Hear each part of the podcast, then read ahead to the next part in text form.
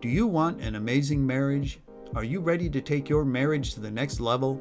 Then stick around for your Marriage Matters podcast with marriage coach Lynn.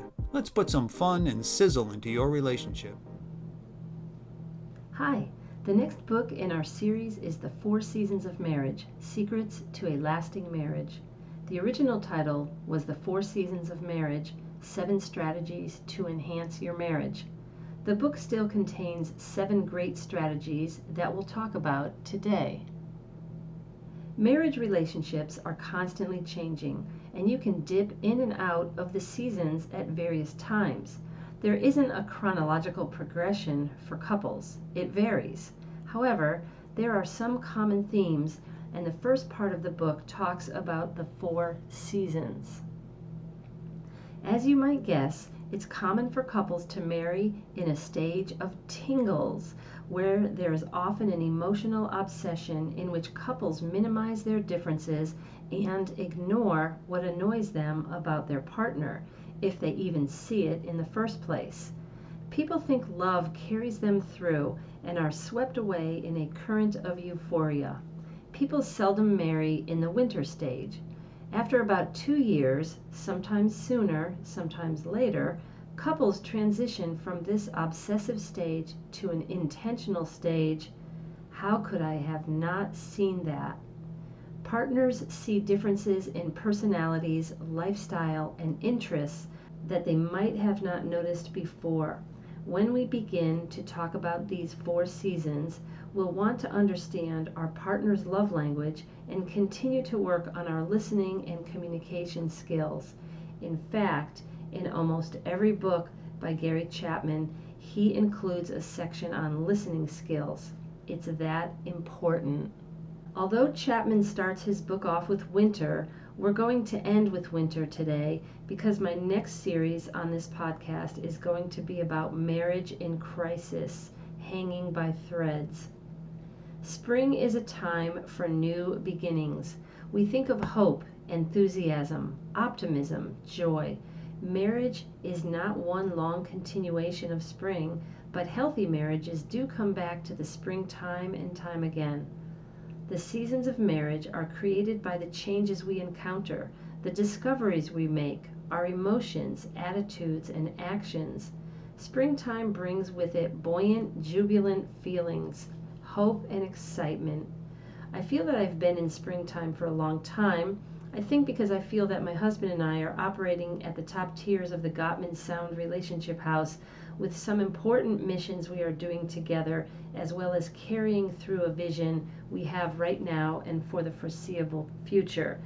And I don't feel that I'm bragging here. It's taken intentional awareness and work and knowledge to be at this point and it's something that we highly value so that's been something we've worked toward and anybody can really work toward that in the four seasons of marriage you'll find a survey so that you can determine your current stage the attitudes of spring are positive about each other and positive about life there's gratitude and anticipation for the future change is seen as a new beginning in the springtime. The actions of spring include a plethora of activity, new experiences, a sense of liveliness and excitement. It's here that you'll see planning. In the spring, we can experience some poison ivy or minor irritations in marriage. Then we move on to the summer, during the summer, we experience happiness, satisfaction, accomplishment, and connection. We're easygoing and content with the way things are unfolding. We see the good in what we've built in our marriage. We've learned how to maintain what we've attained. We're nurturing our marriage. We're more mature in summer than we were in spring. We need to water the plants so that they'll keep growing. If some of the obsession and fantasy has faded, it's been replaced by maturity, a deeper love and affection. A comfortable settling in has taken place, but that doesn't mean the romance and time together has to fade. It might take a little more effort than it did in the spring.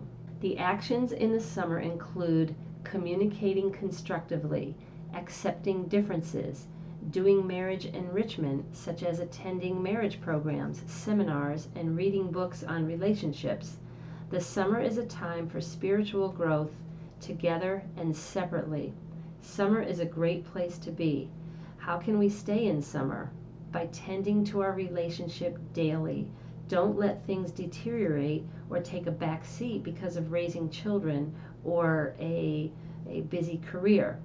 Date nights, time together, small adventures, or little trips. Think of nourishing your relationship.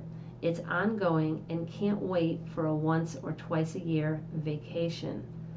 The climate of the summer season of marriage is one of comfort, attachment, support, and understanding. The dreams from the springtime have been realized, and couples enjoy the satisfaction from their accomplishments. Summer is a time where communication thrives and conflicts have been resolved in a positive manner. Differences are accepted and even cherished and seen as assets. The couple feels a sense of togetherness in the summer. The downside of summer is that there will be unresolved conflicts. We know that most couples have a lot of situations where there isn't a resolution and you just have to live with certain differences. The fall is an interesting season. In the early stages, everything is colorful and looks fine. Soon the leaves will be falling. Things change and chilly wind picks up. Fall is a prelude to winter, and the emotions we feel include fear, sadness, apprehension, discouragement, maybe resentment, feelings of being unappreciated or neglected. Our attitude is one of concern, uncertainty, and blaming. The climate in this season is characterized by a drifting apart, disengaging. There's a sense of detachment and change, but the couple might not be able to put their finger on it. If you remain in the fall season, close friends and family will notice a kind of somberness or seriousness, that something is weighing heavily on you. The actions common in this season are neglect and failure to face issues. A couple can choose to progress out of fall if they face the difficulties. And I just want to add to not despair or to, to worry if you find yourself in this stage. I think I found myself in this stage but it didn't last long. And the importance is to notice it and to do something about it and to not stay there for very long. The last season we may encounter is winter. I left that last because it's the most challenging and could have a terrible outcome if you don't make your way out of this season. I'm also going to put together another series, like I said, titled Hanging by Threads What to Do When Your Marriage is in Crisis please pay attention to the characteristics of winter and the next two episodes of this podcast for possible insight into the extreme difficulties of marriage. Chapman says that winter marriages are characterized by coldness, harshness, and bitterness. The dreams of spring are covered with layers of ice, and the weather forecast calls for more freezing rain. The conversations are usually about logistics and tasks how does a couple end up in winter? Usually, some form of rigidity, an unwillingness to consider the other person's point of view, and to work toward a meaningful compromise or agreement. The emotions we experience in winter include hurt, anger, disappointment, loneliness, and feeling rejected. Our attitudes include negativity, discouragement, frustration, and hopelessness. This is a stage where we feel stuck where we think we try everything and that our marriage might be failing or coming to an end. What's difficult about this season is that it's filled with destruction, speaking harshly, not speaking at all, or it might even include violence. What is the climate like in winter? It's detached, cold, harsh, bitter. Couples are unwilling to negotiate differences. Conversations turn to arguments or spouses withdraw in silence, there is no sense of togetherness. The marriage is like two people living separately under the same roof. So, what's the positive side of winter, and how can we get out of winter? The way out begins with hope. Being at your lowest point often triggers couples to desire healing and change. However, This gets very difficult if one partner is stubborn and unwilling to budge or work at bringing change to the relationship. We will talk about that in my next series in a few weeks. But hopefully, both partners will be desperate enough to break out of their silent suffering and seek help. The marriages that end in divorce usually are those where one person absolutely doesn't do their part at reconciliation. It takes two to get out of winter. This is what you must remember. If you both work through your pain together and your own internal pain alone, you can rediscover your roots, you can reaffirm each other and your faith in your life together, as well as grow in character and faith. Hopefully, the major trials and challenges you're facing during winter will inspire you to have patience to do the work that's necessary. When people say marriage is hard work, they are probably referring to the season of winter. What it takes for us in winter is to be honest and authentic.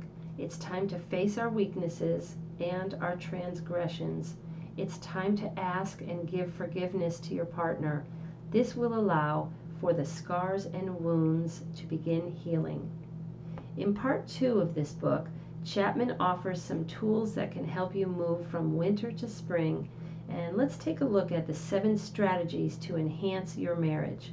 We will zip through a few, and I trust that you will take a look at the book for more detail and practical exercises that are provided if this interests you. First, you need to deal with your past failures. You don't need to rehash a long list of complaints, but in order to move forward, you need to address areas that are blocking you or keeping you stuck because you can't just say, let's put this behind us without actually doing something to put it behind you. Get your adult children to help identify what they see so that you can admit what you need to do to bring about change. Marriage doesn't work in a vacuum, and you can enlist the help of others. It's not a secret. Don't keep things secret. It's time to bring things out to the light. Number two, choose a winning attitude. Break the cycle of negativity. Don't let your emotions dictate if you have a negative attitude and negative behaviors, you will get negative results. You want to set in motion relational dynamics that are positive. Many of my previous podcast episodes can help you with this. Number three, learn to speak your spouse's love language. Your spouse's complaints reveal their inner longings, and you'll have a happier spouse if you speak his or her language. Yes, accommodate your spouse, not yourself. Our culture will tell you to accommodate yourself first and always, and that your spouse should do the same. Number four, develop the strategy of empathic listening. You want to affirm your spouse by listening, even if you disagree or aren't 100% interested at the moment. Mastering the skills takes practice. Listen with your eyes by giving undivided attention. Listen with your mouth by keeping it closed for five minutes. Listen with your neck by nodding. Listen with your hands by not fidgeting.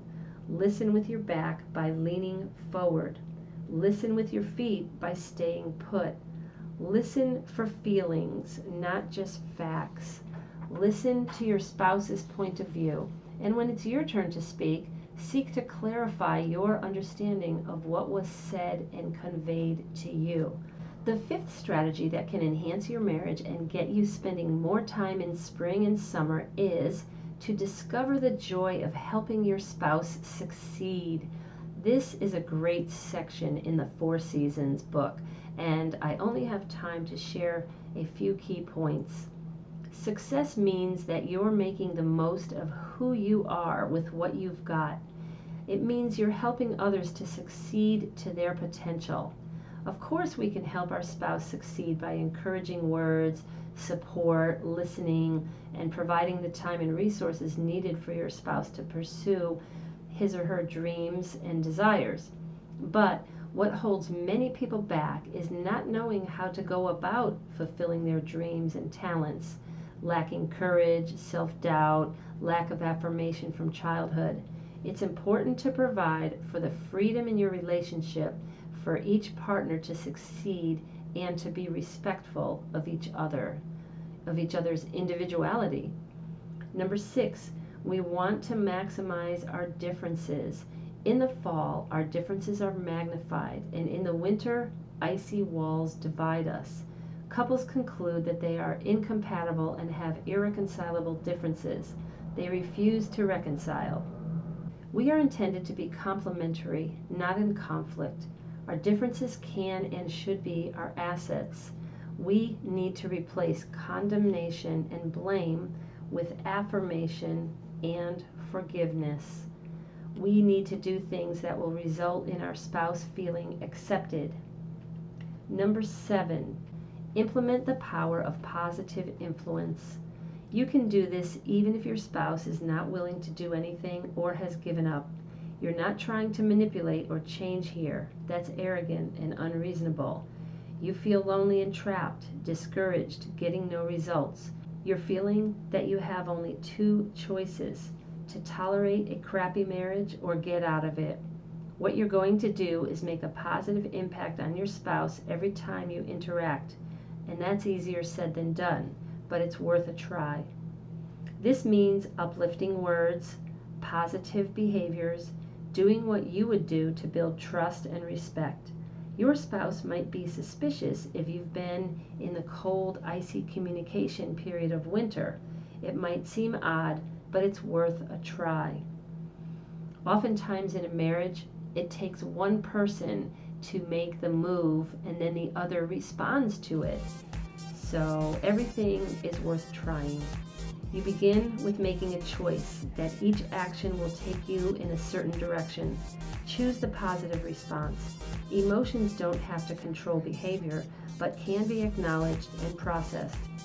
We'll talk more about what to do when you feel if your marriage is hanging by threads. For now, think about what season you're currently in. Are you happy with the season you're in? Do you need to move out of the fall or winter?